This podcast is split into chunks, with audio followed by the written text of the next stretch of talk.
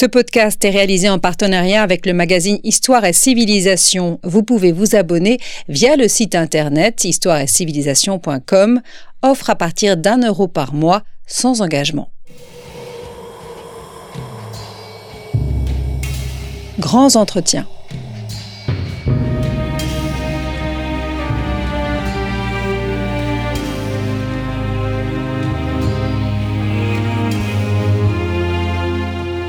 On retrouve Étienne Gros. Bonjour chères auditrices et chers auditeurs, merci beaucoup de votre fidélité et bienvenue dans ce nouvel épisode des grands entretiens de Storia Voce consacré aujourd'hui au duc de Marlborough. Si on connaît la chanson qui le désigne, Malbrook s'en va en guerre, on connaît moins John Churchill, duc de Marlborough, qui était, selon Voltaire, l'homme le plus fatal à la grandeur de la France qu'on ait vu depuis plusieurs siècles. Son rôle dans la perte d'influence de la France et l'émergence de l'Angleterre comme puissance dominante de l'Europe est essentiel. Acteur majeur de la vie politique anglaise au tournant des XVIIe et XVIIIe siècles, il a, activé, il a activement pardon, participé au profit de Guillaume d'Orange au renversement et à l'exil du roi d'Angleterre Jacques II, à qui il devait pourtant sa carrière. Plus tard, proche de la reine Anne, il dirige son armée jusqu'à devenir chef des armées de la Grande Alliance, du moins principal chef des armées, qui regroupe l'Angleterre, mais aussi la Hollande, l'Empire des Habsbourg et d'autres, face au roi Soleil. Il sera le principal adversaire du roi Soleil durant la guerre de succession d'Espagne. Comment cet homme, issu d'une famille de la gentry anglaise, on pourrait presque dire un hobereau de province, que rien ne destiné à de grandes fonctions, comment devient-il un homme majeur de l'Europe de son temps? À la fois excellent militaire et diplomate, faut-il se fier à sa légende noire qui le décrit comme avide de pouvoir, manipulateur, ou plutôt le voir comme un héros qui sauva la liberté de l'Angleterre et de toute l'Europe face à l'hégémonie française, comme le fit son lointain descendant, Winston Churchill, dans l'œuvre qu'il lui a consacrée. Pour répondre à ces questions, je suis ravi d'accueillir Clément Houry. Clément Houry, bonjour. Bonjour. Alors vous êtes archiviste paléographe, docteur en histoire de l'Université Paris-Sorbonne et directeur adjoint à la bibliothèque du Muséum national d'histoire naturelle. Spécialiste reconnu de l'histoire de la guerre sous l'Ancien Régime, vous avez publié en 2021 La guerre de succession d'Espagne, lauréat du prix Guizot à l'Académie française. Et euh, je rappelle aussi que nous vous avions déjà reçu pour La fin tragique du grand siècle en 2020. Nous vous recevons aujourd'hui pour votre dernier ouvrage, Le duc de Marlborough, John Churchill, le plus redoutable ennemi de Louis XIV, paru aux éditions Perrin. Alors Clément Houry, de quel milieu euh, vient John Churchill à l'origine? Le milieu dont il vient, c'est ce qu'on appelle la gentry. Euh, on pourrait la traduire par euh, la noblesse non titrée. Mmh. C'est-à-dire que c'est ou la petite noblesse c'est un milieu noble, mais ce ne sont pas forcément euh, des gens qui ont beaucoup de pouvoir. Ils ont éventuellement un peu de, pouvoir local. Mais en réalité, Marlborough vient d'une famille assez pauvre. Non pas qu'elle était pauvre initialement, mais elle a été ruinée par le fait que le père de John Churchill, Winston Churchill, il s'appelait déjà euh, Winston, hmm. était en fait un partisan du roi lors de la révolution qui a eu lieu dans les années 1640. Et le, le Parlement qui gagne cette révolution le taxe très lourdement pour justement avoir soutenu le camp royaliste, hmm. ce qui fait que euh, Winston Churchill, père, n'est même pas capable d'avoir sa propre maison. Il doit vivre chez sa belle-mère qui elle-même était partisane du Parlement et a vu une partie de ses biens détruits par les troupes royalistes. Donc euh, on est dans une famille qui a à la fois des problèmes euh, où les, problèmes politiques sont, quelque chose de, très lourd et qui n'a pas beaucoup d'argent. Hmm. Et alors comment entre-t-il au service des Stuarts? Comment quelqu'un de finalement assez désargenté et loin du pouvoir à l'origine, en tout cas, entre au service des Stuarts? Ah, Grâce à un événement qui n'était pas du tout euh, pas du tout prévisible en réalité euh, qui se passe dans les années 1660, c'est la restauration euh, du, de Charles II, qui est le fils de Charles Ier, qui avait été euh, décapité par la révolution de Cromwell. À la mmh. mort de Cromwell, en réalité, le, son pouvoir s'effiloche très rapidement et on rappelle Charles II. Et justement, c'est une très bonne chose pour ceux qui s'étaient montrés loyaux envers la couronne, parce que c'est un véritable retour de fortune. Donc là, Winston, qui était originellement confiné dans sa, dans sa province du sud-ouest de l'Angleterre, mmh. retrouve un certain nombre de fonctions, et il arrive à placer ses enfants. Euh, d'abord, euh, sa, sa fille, sa fille aînée, qu'il arrive à placer comme demoiselle d'honneur de la duchesse d'York, qui est mmh. la femme du frère du roi, et Marlborough, le futur Marlborough, lui-même va devenir page du duc d'York. Et c'est mmh. vraiment le duc d'York, le futur Jacques II, qui va faire toute la carrière de Marlborough. Mmh. Et par la suite, où apprend-il le métier des armes? Alors, euh, en tant que, alors d'abord il est page et ensuite il devient euh, enseigne euh, dans un régiment de garde du corps, donc les régiments d'élite de la monarchie. il a été envoyé à Tanger mmh. dans dans une garnison qui conservait ce qui à l'époque appartenait à Charles II parce qu'il était marié à à la, fille du roi de Portugal qui lui avait apporté la, place de Tanger comme, comme dot. Mhm. Et donc c'est là sans doute qu'il fait son, son apprentissage militaire.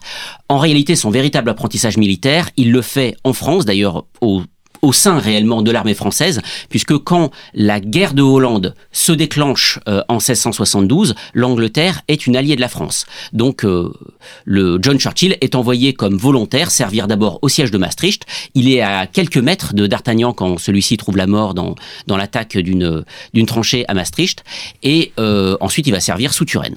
Oui, donc euh, c'est le paradoxe déjà assez étonnant de voir que par la suite il va combattre ceux qui l'ont formé. Euh, quelle est l'influence, alors j'avance assez vite dans le temps, mais de sa femme Sarah Jennings euh, dans sa vie et puis dans sa carrière? Alors elle, a une, une, influence très importante qui n'était pourtant pas forcément prévue parce que Sarah Jennings justement vient vraiment du même milieu social de que, Marlborough, c'est-à-dire un milieu relativement pauvre et euh, elle aussi, elle est issue de, euh, de la noblesse non titrée du sud-ouest de l'Angleterre. Donc euh, D'ailleurs, justement, c'est un des, mystères de, de Marlborough. pourquoi cet homme qui était déjà avide d'argent et de pouvoir a choisi cette femme? La plus grande probabilité, enfin, c'était réellement un mariage d'amour. Donc hmm. d'ailleurs, c'est même les, les, critiques les plus féroces contre Marlborough considèrent que dans cet amour, il était sincère. C'est peut-être le seul domaine où on lui reconnaît de la sincérité. Enfin, ceux qui ne l'aiment pas lui reconnaissent de la sincérité, mais là, il était tout à fait sincère. Euh, et donc, il l'épouse, mais en réalité, ça lui, ça fait euh, tout à fait ses affaires parce qu'il s'avère que euh, Sarah Jennings sera une amie d'enfance de d'Anne Stuart, qui va devenir princesse de Danemark puis euh, reine d'Angleterre. Mm. Mais au moment où Sarah Churchill donc et Anne Stuart deviennent amies, rien ne prédisposait Anne Stuart à devenir reine d'Angleterre. Il y avait quand même un certain nombre de personnes d'abord dans l'ordre de succession. Mm. Alors en 1885, à la mort de, de Charles II, Jacques II monte sur le trône d'Angleterre. Comment ce dernier arrive-t-il à être déchu de son trône dès 1688, donc seulement trois ans après c'est assez rapide, et remplacé par le fameux Guillaume d'Orange lors de la glorieuse pardon, Révolution. Et surtout, quel est le rôle de John Churchill dans cette histoire? Guillaume d'Orange est euh, le mari de, euh, de Marie, justement, Stuart, qui est la fille de Jacques II, et Anne, la future reine d'Angleterre euh, et l'autre fille de Jacques II, c'est-à-dire la sœur cadette de euh, Marie Stuart. Désormais, les auditeurs sauront tout de la famille très compliquée des Stuart, à côté desquels les Atrides font, font pas, le, figure. Alors, ce qui se passe, déjà, l'avènement de Jacques II était très compliqué. Il était euh, très critiqué alors même qu'il n'était encore que duc d'York et donc euh, frère du, du roi Charles II qui n'ayant pas d'enfant devait donc euh, confier sa, sa, couronne à Jacques II. Le problème de Jacques II, c'est qu'il est catholique mmh. et le, les Anglais sont protestants. très attachés évidemment à leur religion et surtout ils associent le catholicisme d'une part à l'absolutisme, puisqu'il y a le modèle Louis XIVien, mmh. et d'autre part, il l'associe à la persécution des protestants. Euh, L'année où Jacques II euh, devient roi en 1685, c'est aussi l'année de la révocation de l'édit de Nantes mmh. qui terrorise ou qui terrifie plutôt euh, les Anglais et qui euh, alimente une suspicion de Jacques II de vouloir s'emparer euh, de mettre fin aux libertés du Parlement, euh, mettre en place un système absolutiste qui lui permettra de convertir les Anglais par la force. Alors il y a beaucoup de, fantasmes en fait dans cette euh, cette vision des choses. Jacques II n'avait pas les moyens, très certainement, et sans doute pas l'ambition de, de, faire tout cela. mais en tout cas, c'est ce modèle français qui est pour le coup, le modèle de Jacques II, qui, admire son, cousin Louis XIV, fait extrêmement peur. Donc, en 1685, ça se passe en réalité plutôt bien pour Jacques II, parce que Charles II, qui est un très très un politicien très fin, a bien préparer les choses. Et euh, quand Jacques II arrive, il y a une première révolte, euh, celle du duc de Monmouth, qui est le fils bâtard de Charles II. On rajoute un peu de la, de la famille, euh, de la famille, Famille Stuart, assez compliquée. euh, Oui. qui se révolte, mène euh, une, une révolte dans le, le sud de l'Angleterre, mais cette révolte est réprimée euh, très facilement, d'ailleurs, avec l'aide de John Churchill, qui est alors le numéro 2 de l'armée L'armée, hein. de Jacques II. Euh, et puis trois ans plus tard, trois ans se passent, et là, en fait, Jacques II, qui n'a pas la finesse politique de son frère, euh, a une politique de contrôle du pouvoir assez assez ferme euh, qui justement lui aliène beaucoup de sympathie et toutes les sympathies euh, notamment qui avaient lui avaient permis d'assurer son pouvoir en 1685. Donc en 1688, il y a une un complot qui appelle euh, Guillaume d'Orange à aider les Anglais à lutter contre l'absolutisme supposé que Jacques- de Jacques II. Alors ce qui est compliqué, c'est que ces, ces gens ne veulent pas du tout euh, que Guillaume euh, d'Orange roi. devienne roi. Ce qu'ils veulent, c'est que il fasse un, coup- il participe à un coup d'État militaire qui contraindrait un peu le pouvoir de Jacques II et restaurerait les pouvoirs du Parlement. Euh, et d'ailleurs, John Churchill participe activement à ce complot.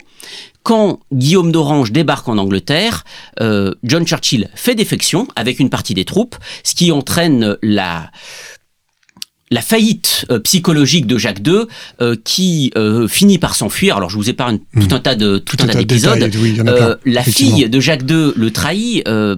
La reine Anne s'enfuit elle-même euh, à York dans le dans le nord de l'Angleterre, donc euh, euh, avec l'aide de Sarah Churchill. Donc Jacques II est complètement désespéré et ça l'amène à s'enfuir.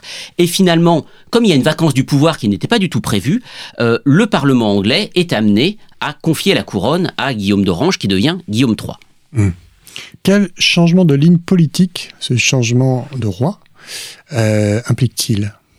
Alors, on, certains considèrent que la, la- ce qu'on a appelé la glorieuse révolution de 1688 est une, une révolution conservatrice voire une, presque une révolution sans révolution. C'est-à-dire l'idée euh, serait que on revient à ce qui a été toujours la, la constitution non écrite de l'Angleterre, c'est-à-dire un équilibre des pouvoirs entre d'un côté le roi qui détient l'exécutif et euh, le Parlement, lui-même composé de la Chambre des communes et de la Chambre des lords, qui euh, détient à la fois le pouvoir euh, législatif, mais aussi les cordons de la bourse, puisque c'est le Parlement et surtout la Chambre des communes qui votent les impôts. Donc un roi qui est certes chef de l'armée, mais sans les moyens de, de financer son armée, n'a en réalité pas, pas beaucoup de pouvoir.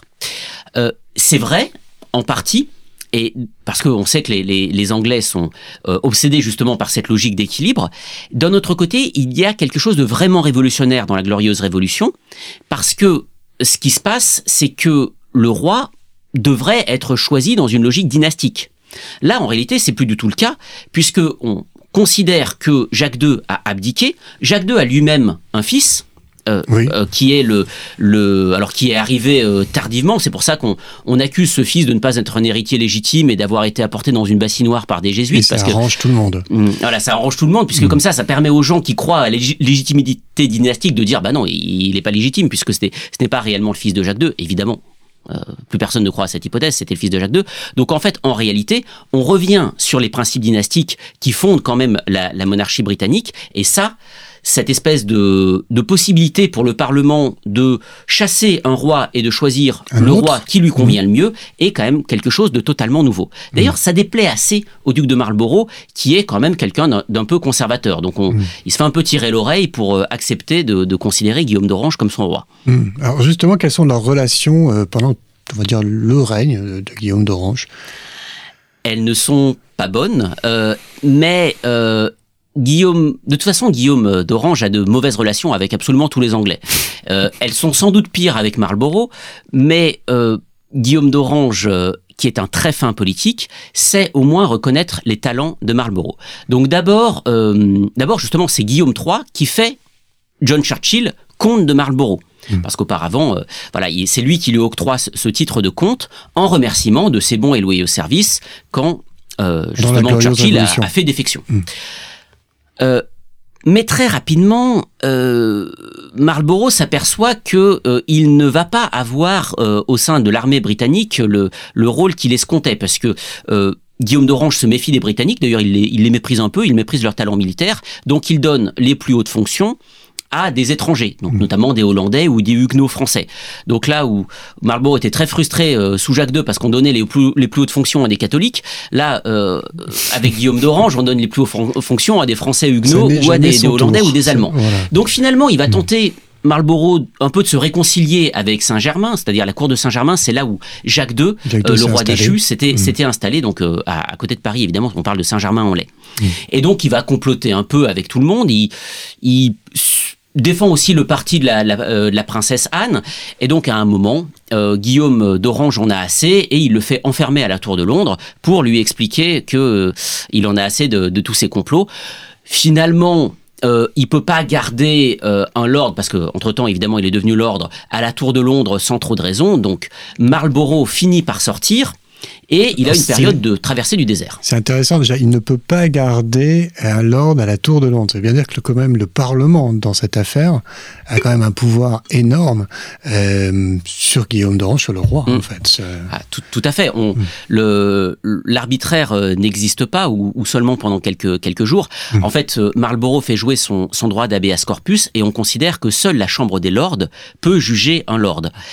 Et à cette époque-là, non seulement Guillaume III n'a pas beaucoup de preuves contre Marlborough, mais surtout, il y a beaucoup de lords qui ont tenté de se réconcilier avec Jacques II. Euh, c'est vrai qu'il complote beaucoup. Euh, Marlborough et c'est un des, principaux comploteurs, mais, c'est pas le seul. Et donc, si jamais les lords acceptaient qu'on condamne Marlborough pour ce que Marlborough a fait, c'est-à-dire discuter avec Jacques II, bah, il y en aurait beaucoup à la Chambre des Lords qui se trouveraient condamnés. Donc, mm. on a envie de mettre un peu la poussière sous le tapis. En 1701, euh, finalement, le roi le fait ambassadeur extraordinaire aux Provinces Unies et lui confie le commandement alors des troupes anglaises uniquement sur le continent. Euh, alors, pourquoi intervient ce retour de fortune? C'est après à peu près une dizaine d'années, je dirais, de, de traversée du désert. Oui, tout à fait, une, petite dizaine d'années. Euh, en fait, euh, Guillaume III n'a pas d'enfant, et donc il sait que le, après lui, la couronne doit revenir à euh, Anne Stuart.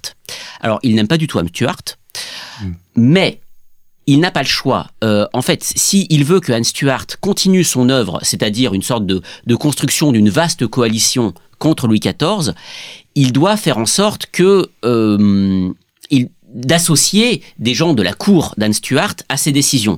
Et en fait, s'il refait venir euh, Marlborough sur le devant de la scène, c'est d'abord parce qu'il est conscient que Marlborough a de grandes qualités diplomatiques et militaires, mais surtout parce qu'il sait que Marlborough, après sa mort, va avoir un rôle important et que donc il sera le meilleur instrument de la continuation de sa politique. Mmh. Donc tout le paradoxe, c'est que euh, il n'a pas le choix. Pour continuer sa politique, il doit faire confiance à quelqu'un qu'il considère comme un traître en puissance, Marlborough, et euh, une future reine pour qui il n'a aucune estime, euh, sa belle-sœur, Anne Stuart.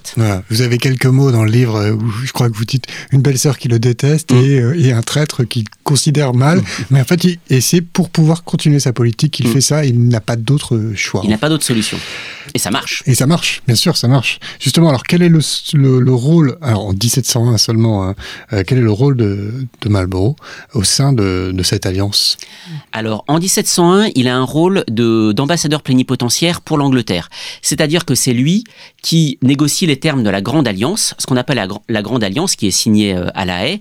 C'est euh, la réunion des intérêts de la Hollande, de l'Angleterre, qui deviendra le Royaume-Uni au cours du conflit, et de de l'empereur euh, à l'époque Léopold et donc plus largement de l'empire. Et donc à cette grande alliance s'agrège progressivement tout un tas de, princes plus petits, allemands mmh. ou, euh, ou euh, le, Portugal ou, la Savoie progressivement. Mmh. Euh, et donc lui, voilà, il négocie les termes pour l'Angleterre. Donc il a d'abord un rôle d'ambassadeur et aussi en tant que chef des armées anglaises, il doit remettre sur pied l'armée anglaise qui a été démobilisée après la guerre précédente pour mmh. que ce soit une force militaire immédiatement utile. Alors d'ailleurs, quand on parle de mettre en place la guerre, là, le Parlement est souvent d'accord, le Parlement anglais, j'entends, pour financer. C'est-à-dire qu'en fait, la, la levée des impôts est complètement conditionnée à l'accord du Parlement sur la politique étrangère. C'est bien ça? Tout à fait. Euh, il faut vraiment avoir l'accord du Parlement. C'est pour ça que euh, Guillaume d'Orange, pour convaincre le Parlement qu'il faut la guerre, mène une véritable campagne de propagande extrêmement habile en expliquant que si jamais il ne lutte pas contre Louis XIV, euh, Louis XIV les armées de Louis XIV vont arriver en Angleterre pour rétablir les Stuarts déchus. Donc les catholiques. Donc les catholiques, donc le catholicisme, que mm. les dragonnades vont arriver en Angleterre, que mm. euh, les Irlandais vont surgir en Angleterre pour, euh, euh, pour s'emparer du pouvoir. Donc évidemment, il y a, y, a, y a, une campagne psychologique bah, qu'on connaît bien dans, dans, tous les conflits pour faire monter la sauce, pour que les Anglais soient convaincus que leur sécurité est menacée, par la France. Mm. Alors justement, donc Guillaume a eu le, le, nez assez fin, puisqu'il meurt l'année suivante. Mm. Euh, donc ça, quelles sont les conséquences donc pour euh, pour John Stuart de de, de, de la disparition du roi Guillaume? Sont un peu qu'est-ce qui passe Qu'est-ce qui va se passer pour lui? Alors là, il a vraiment un, une somme de pouvoir qu'il n'avait euh, qu'il n'avait pas. Guillaume a préparé sa montée en puissance, mais d'un seul coup d'un seul, il devient non seulement chef des armées anglaises, mais chef de l'ensemble des armées alliées au moins dans les Pays-Bas espagnols, c'est-à-dire l'actuelle Belgique, euh, mais c'est là qu'en fait il y a la plupart des troupes. Euh, donc il a non seulement autorité sur les Anglais et les Hollandais, mais sur toutes les troupes allemandes qui sont payées par les Anglais et les Hollandais. Mmh. Donc c'est une, une somme de troupes, enfin plus, au moins une, une, petite centaine de milliers d'hommes. Partie considérable de, de, la Grande Alliance. C'est mmh. l'essentiel des forces sont, sont là. Et euh, d'autre part, il est ambassadeur plénipotentiaire, c'est-à-dire que c'est lui qui, en lien évidemment avec d'autres, a la haute main sur toutes les relations diplomatiques de l'Angleterre. Hmm. Alors, on n'a pas encore parlé d'un personnage qu'on appelle Gondolphin ou Gondolphine, j'imagine. Euh, mais quel est le rôle de, ce personnage dans, la carrière de John Churchill? Alors, Godolphin, c'est quelqu'un qui vient exactement du même milieu social que Marlborough, hmm. euh, qui, donc là encore, la, gentry du, sud-ouest de l'Angleterre, et qui a une carrière euh, assez parallèle. Sauf que là où Marlborough est a une carrière militaire, lui, il a une carrière dans l'administration et la diplomatie. Et notamment, c'est un expert des flux financiers. Hmm. Euh, on sait que c'est la maîtrise des instruments du crédit, et notamment la création de la Banque d'Angleterre en 1694, qui permet à l'Angleterre de financer non seulement son propre effort de guerre contre Louis XIV, mais aussi financer l'effort de guerre d'un certain nombre de princes allemands euh, contre, euh, mmh. euh, contre, contre Louis XIV. Et c'est aussi un proche de la reine Anne, et donc au moment où Marlborough acquiert tous ses pouvoirs militaires et diplomatiques, Godolphin devient grand trésorier, c'est-à-dire chef de l'administration financière anglaise, et en gros une sorte de premier ministre sans le titre. Et entre Marlborough et Godolphin euh, se crée une alliance politique. Ils sont amis d'ailleurs, hein, mhm. ils jouaient au tennis ensemble quand ils étaient jeunes. Euh, se crée une une alliance politique qui va permettre à Marlborough de surveiller les affaires politiques de l'Angleterre pendant que lui il est euh, sur les champs de bataille. Oui, parce qu'il est quasi, il est rarement en Angleterre, en tout cas pas pendant toutes les périodes qui sont mm au combat, c'est-à-dire c'est la bonne saison en dehors de l'hiver. Mm. Donc il passe finalement peu de temps en Angleterre pendant toutes ces années. Mm. Et, même quand il est pendant les quartiers d'hiver, en fait il se promène de euh, dans toutes les capitales européennes mm. pour justement inciter les, les puissances européennes à euh, envoyer des troupes, envoyer de l'argent. Et donc il, voilà, il passe son temps à voyager. Son temps à voyager. Je prends une citation euh, de Foch. Depuis que je sais ce qu'est une coalition, j'admire beaucoup moins Napoléon. Alors je l'ai trouvé dans votre livre, elle m'a fait sourire.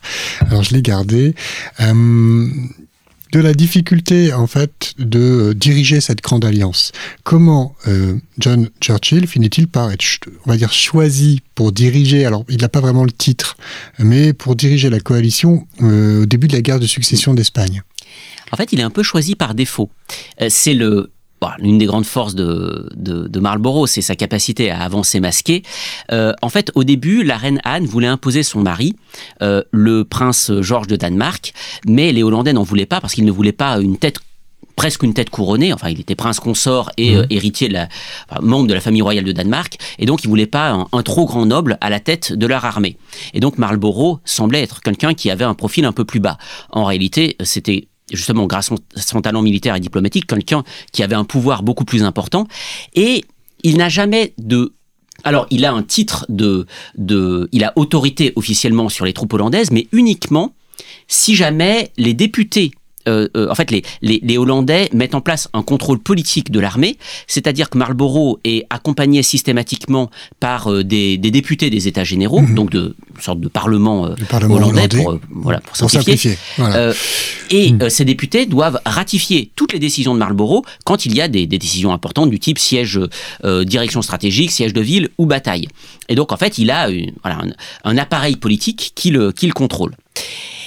Et le grand talent de Marlborough, ça marche pas toujours, hein, c'est d'arriver à concilier les intérêts des uns et des autres, à la fois donc des députés hollandais. De temps en temps, il, s'en va servir en Allemagne ou sur le Rhin, donc il faut, euh, il, est face à des princes allemands qui sont assez susceptibles, donc il faut aussi euh, se concilier leur euh, leur leur bonne, grâce. ou leur bonne volonté, mhm. ou alors les leurrer, les, mystifier. Il le fait aussi. donc mhm. il arrive avec un savant cocktail de pression de persuasion et de tromperie à amener tout le monde à euh, suivre la direction stratégique qui, qui le pense la bonne. Mais c'est énormément de travail et ça demande un, talent. Euh, un talent d'organisateur, euh, mm. oui, tout à fait édifiant. Je voudrais qu'on parle d'un exemple justement de difficulté à coordonner les, les coalisés, notamment en ce qui concerne les vues anglaises sur Ostende et la mm. vision qu'en ont les Hollandais, mm. voilà, qui peut être assez parlante. Alors c'est vrai que les, les, Anglais, naturellement, sont obsédés par le contrôle euh, de, la, de la côte de, des Pays-Bas espagnols, c'est-à-dire euh, l'actuelle Belgique. Mmh. Euh, alors pour eux, Ostende, c'est un point important parce que ça contrôler Ostende leur permettrait non seulement d'avoir un, un, port rien qu'à eux qui leur permettrait de gérer des flux logistiques depuis l'Angleterre et donc de plus dépendre des Hollandais, mais aussi de de vendre des produits anglais dans les Pays-Bas espagnols. En fait, il faut bien imaginer que cette alliance, si, si, les alliances sont si difficiles à, manier, comme le, comme le dit Foch, c'est parce que chacun a des intérêts divergents. C'est-à-dire qu'ils sont tous, alors ils ont un point commun, personne n'aime la puissance française. Mmh. Mais les Anglais et les Hollandais sont deux puissances maritimes et deux puissances commerciales qui ont exactement les mêmes débouchés commerciaux. Donc naturellement, on sait que mm. euh, ils sont pas forcément euh, alliés. L'empereur est catholique, euh, les autres sont, sont, protestants. Donc pour les Anglais au stand, c'est ce point de contrôle de, de la Belgique commerciale Or, les, les, Hollandais ont très envie de s'arroger le contrôle des flux commerciaux de la Belgique. Donc, qui va contrôler au stand C'est un vrai sujet. Alors, et ça n'est qu'un exemple. Hein. Voilà. Ça n'est qu'un exemple. Vous êtes bien à l'écoute de Storia Voce. Je reçois Clément Houry euh, pour le Duc de Marlborough. Euh, ce podcast vous est offert avec le soutien de l'association Storia Voce qui existe toujours. Vous pouvez continuer à nous soutenir, via, enfin à soutenir l'association via la page d'accueil de notre site. Alors, Clément oui, Blenheim, parlons de Blenheim. Euh, première vraie défaite française depuis de nombreuses années, euh, en 1704. Euh, pourquoi dissimule-t-il ses objectifs aux Hollandais pour cette bataille? Alors, ce qui se passe au début de l'année 1704, c'est que les Alliés ont très peur que le l'effort de guerre de des États des Habsbourg, ça s'appelle pas encore l'Autriche, mais je vais dire mhm. l'Autriche, c'est plus simple. Euh, euh, s'effondre parce que d'un côté, les Français ont réussi à s'implanter en Bavière, qui est l'allié euh, de, Louis XIV. De l'autre, il y a une vaste révolte de la Hongrie, une ce que les Hongrois considèrent eux-mêmes comme leur première guerre d'indépendance, qui menace Vienne par l'Est. Donc les Alliés ont très peur que les Français attaquant vers l'Est et les les Hongrois par l'ouest viennent se trouvent coupés et envahis.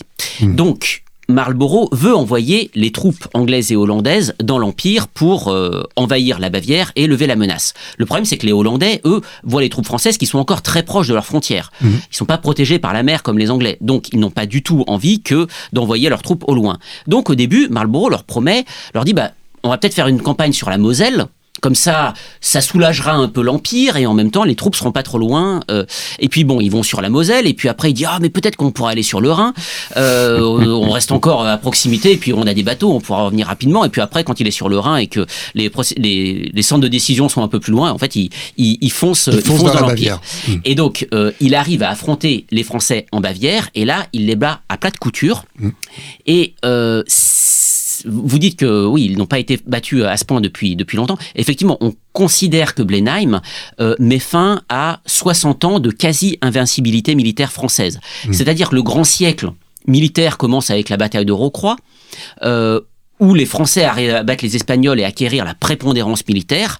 Et ça se termine euh, 60 ans plus tard à Blenheim parce que les Français sont écrasés. Ils perdent euh, une armée sur deux à peu près, euh, 12 000 soldats prisonniers dans un village et euh, la totalité de la Bavière plus un certain nombre de places sur le Rhin. Donc c'est une catastrophe Une militaire qu'ils n'ont pas connue depuis très longtemps.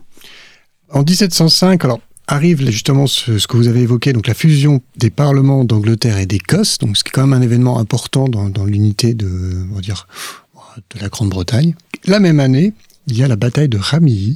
Alors quelle est l'importance de cette bataille dans, dans cette suite de conflits qui va durer encore quelques années? Alors, euh, Rami, c'est c'est en 1706. Pardon. Euh, Rami, c'est une bataille qui, pour le coup, a, lieu sur un champ de bataille traditionnel d'affrontement euh, de l'Angleterre, euh, de la France et des différents princes allemands. Euh, c'est l'autre grande victoire de Marlborough. Là, les Français sont à nouveau battus à plat de couture. Mais là, ce sont leurs meilleures troupes qui sont, qui sont battues, les troupes de la Maison du Roi.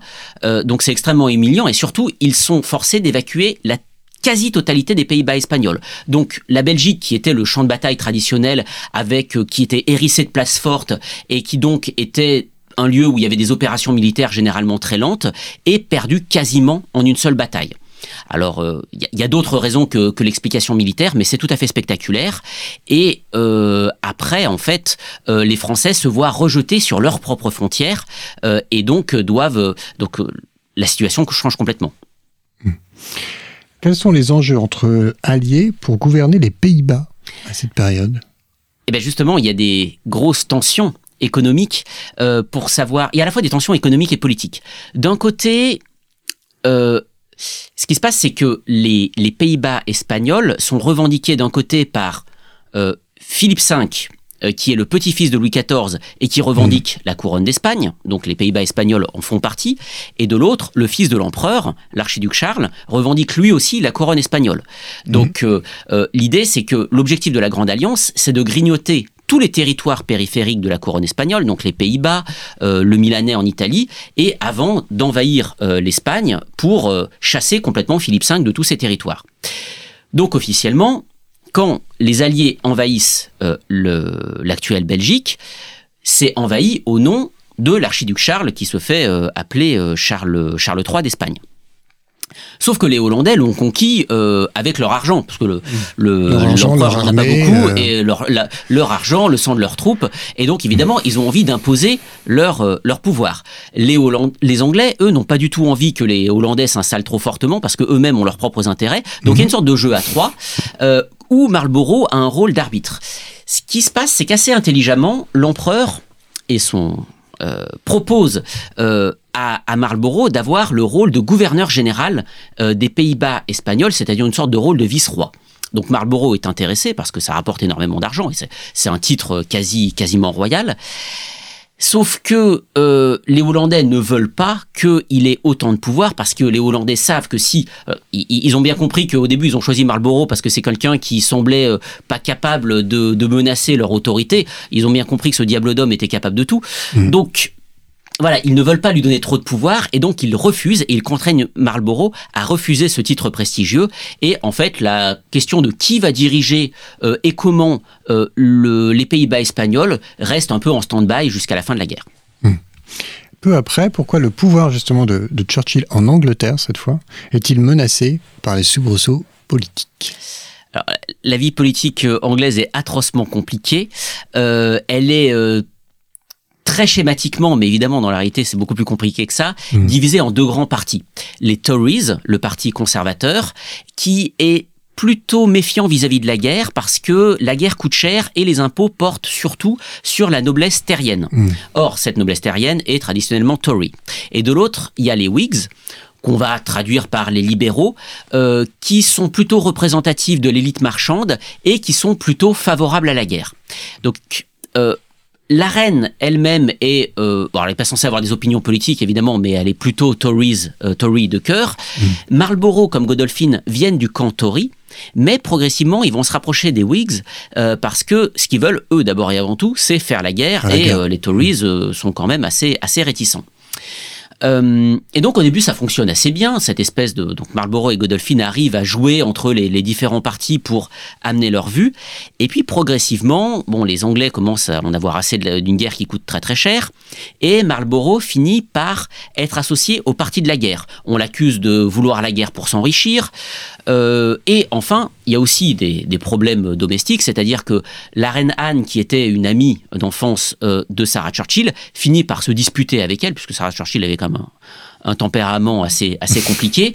Et donc, il y a à la fois des problèmes politiques, mais ce sont les plus importants, hein, euh, mais il y a quelques problèmes domestiques qui font que l'autorité de Marlborough est sapée de plusieurs côtés. Ouais. Quelles sont ses relations avec la reine Anne? Parce qu'il est son plénipotentiaire sur le continent, malgré tout pendant une très longue durée. Donc est-ce que est-ce qu'ils s'entendent bien, est-ce qu'ils se connaissent bien? Enfin voilà, quelles, quelles, sont leurs relations? Ils se connaissent très très bien. Euh, en fait, ils ont ils ont eu des périodes d'adversité ensemble.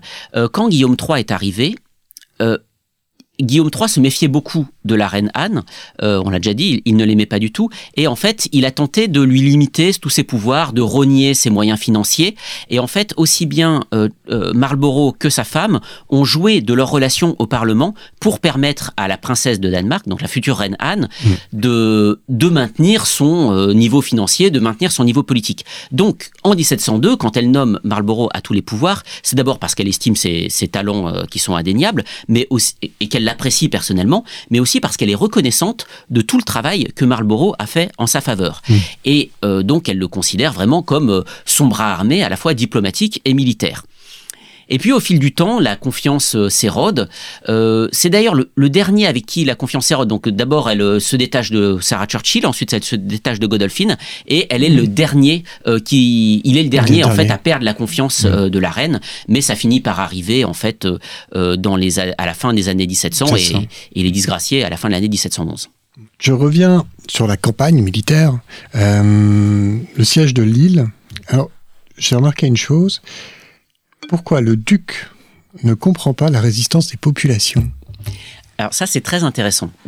Et ça, ça dit beaucoup de choses en fait sur le, le, l'absolutisme français et l'ancien régime, euh, voilà, le, la perception des, de, de l'ancien régime à la fois, euh, l'ancien régime français à la fois par les Anglais et euh, euh par le, les populations françaises.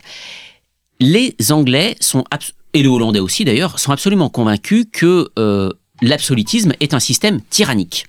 Et donc, évidemment, ils sont convaincus que le, pouvoir de Louis XIV ne se maintient que par euh, l'autorité militaire et que les, les populations n'attendent qu'une chose, c'est d'être libérées euh, et d'être débarrassées de l'armée française pour enfin se, se libérer. D'ailleurs, Marlborough, à une période, écrit très sérieusement que quand on aura envahi Paris, il faudra rétablir les États généraux. Alors les États généraux, ceux que ceux qu'on va, mmh. euh, voilà, ceux qui existaient euh, tard, au, le, voilà jusqu'au mmh. début 17e et qu'on et, et qu'on veut va réunir en 1789, et parce qu'on considère que les États généraux c'est à peu près l'équivalent du, du Parlement d'Angleterre et que donc ce système des États généraux va euh, modérer les ardeurs bellicistes de, de Louis XIV.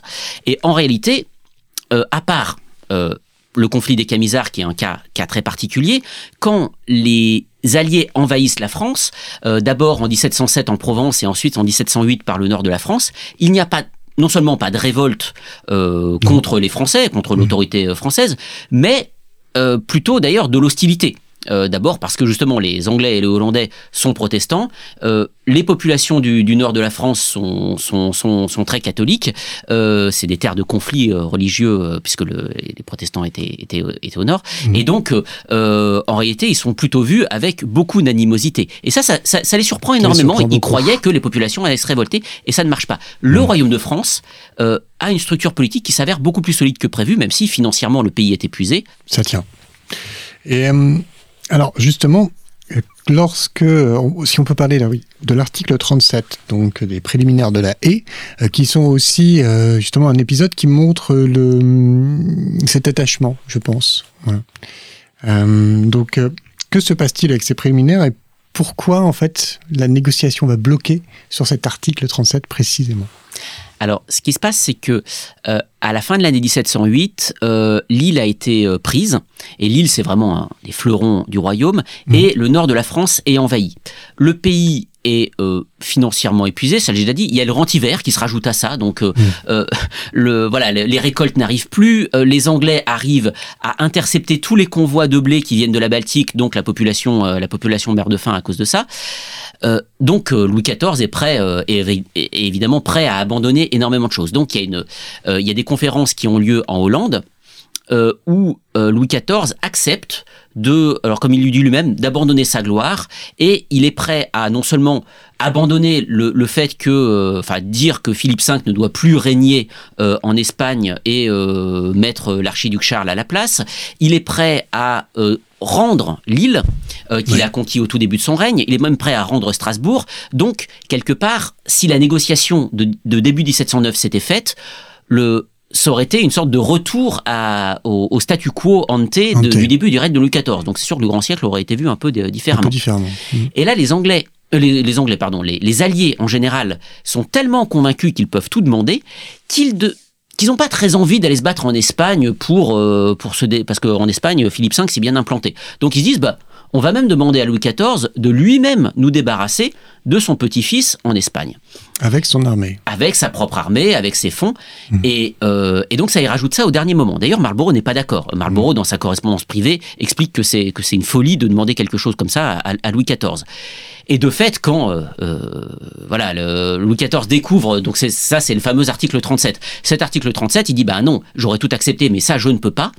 Donc, il rompt les négociations alors il fait quelque chose de très nouveau. Il écrit une lettre à son peuple où il explique justement, parce que lui, il a, compris aussi, Louis XIV, que le, la puissance euh, des Anglais fonctionnait aussi beaucoup sur la propagande. Euh, et la capacité justement à associer la, population et les élites à, ses décisions. Et donc il écrit cette, fameuse lettre à, son, à son peuple en expliquant que euh, il aurait été prêt à tout accepter, mais euh, cet article-là qui euh, le, le, le force à abandonner son petit-fils est contraire à l'honneur du nom français et que donc ça il ne peut pas le faire. Et donc la guerre reprend et finalement on la France en, Le duc de, Malmaux repart en campagne. Hmm. alors arrive ensuite la bataille de Malplaquet. Euh, est-ce que vous pourriez nous en dire un mot euh, et de l'action aussi du duc de Marlborough dans cette bataille? Alors le, le bah c'est juste après juste après le siège de Lille et surtout juste après les négociations qui, qui ont avorté euh, en Hollande. Donc bah là en fait ce, que, ce qui se passe c'est que Marlborough a conquis assez facilement la Belgique parce qu'en réalité les places fortes n'étaient pas si solides que ça. Euh, on connaît l'œuvre de Vauban, on sait qu'il a euh, enserré la France euh, dans une ceinture de fer et donc il y a, dans le nord de la France il y a même une double ligne de forteresse. Il faut mmh. dire que le, nord de la France a quand même pas beaucoup de de, de, défense naturelle. Voilà, de défense mmh. naturelle. Il y a ni montagne ni grand fleuve, donc il a bien fallu construire des forteresses. Et et donc là, Marlborough se casse un peu les dents. Alors, il progresse, il s'empare de forteresse après forteresse, mais ça va très lentement. Et c'est justement pour ça que les Anglais euh, euh, commencent à trouver que la, guerre, est, longue. Mmh. Et donc, euh, il investit, à la fin de l'année 1709, il investit la place de Mons. Et là, les Français, qui en ont un peu euh, assez de, de, voir euh, toute leur forteresse prise, euh, décident de proposer une bataille. Donc c'est une bataille extrêmement sanglante, parce que les Français, qui sont en nette infériorité numérique, ont le temps de se retrancher. Ils ont trois jours pour se retrancher. Donc les, les Alliés les attaquent, mais la la bataille est sanglante. Et non seulement alors les Français sont battus techniquement parce qu'ils abandonnent le champ de bataille, mais euh, d'abord ils ne sont pas écrasés comme, euh, comme les batailles précédentes où les Français s'enfuyaient en désordre, ils s'enfuient en bon ordre et surtout ils ont 12 à 15 000 morts côté français et il y a presque 25 000 morts côté alliés. Donc c'est véritablement une saignée qui fait penser aux alliés que le temps des grandes victoires faciles est passé. Et voilà, c'est d'autant plus inutile que l'année d'après, on fait les négociations exactement sur les mêmes termes. Donc c'est une bataille pour rien. Hum. Alors justement, on arrive en, 1710 puis 1711. Churchill va être désavoué. Alors euh, pourquoi est-il désavoué et est-ce qu'il voit, j'ai envie de dire, la fin de son travail?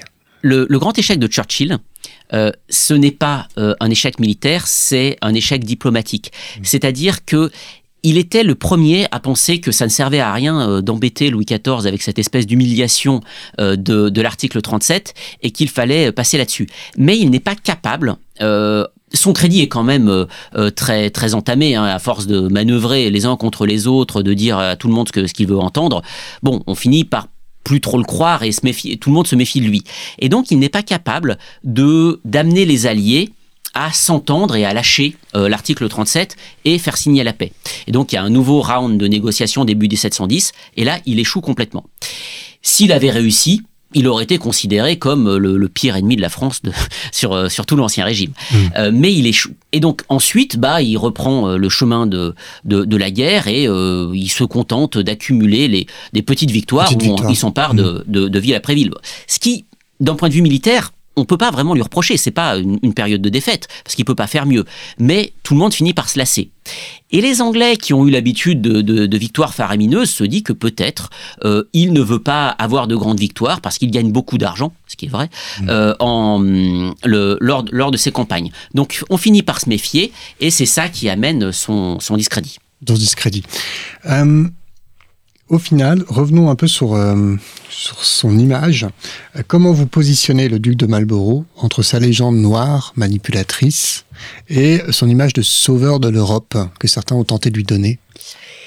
Alors c'est le, le, grand mystère euh, du, duc de Marlborough, et c'est pour ça que c'était intéressant de travailler sur ce personnage, euh, je me garderais bien d'avoir une, décision euh, définitive à son sujet. Hmm. Bon, on peut considérer, alors Winston Churchill en a fait la biographie, où il est une sorte de héros sans, peur et sans reproche.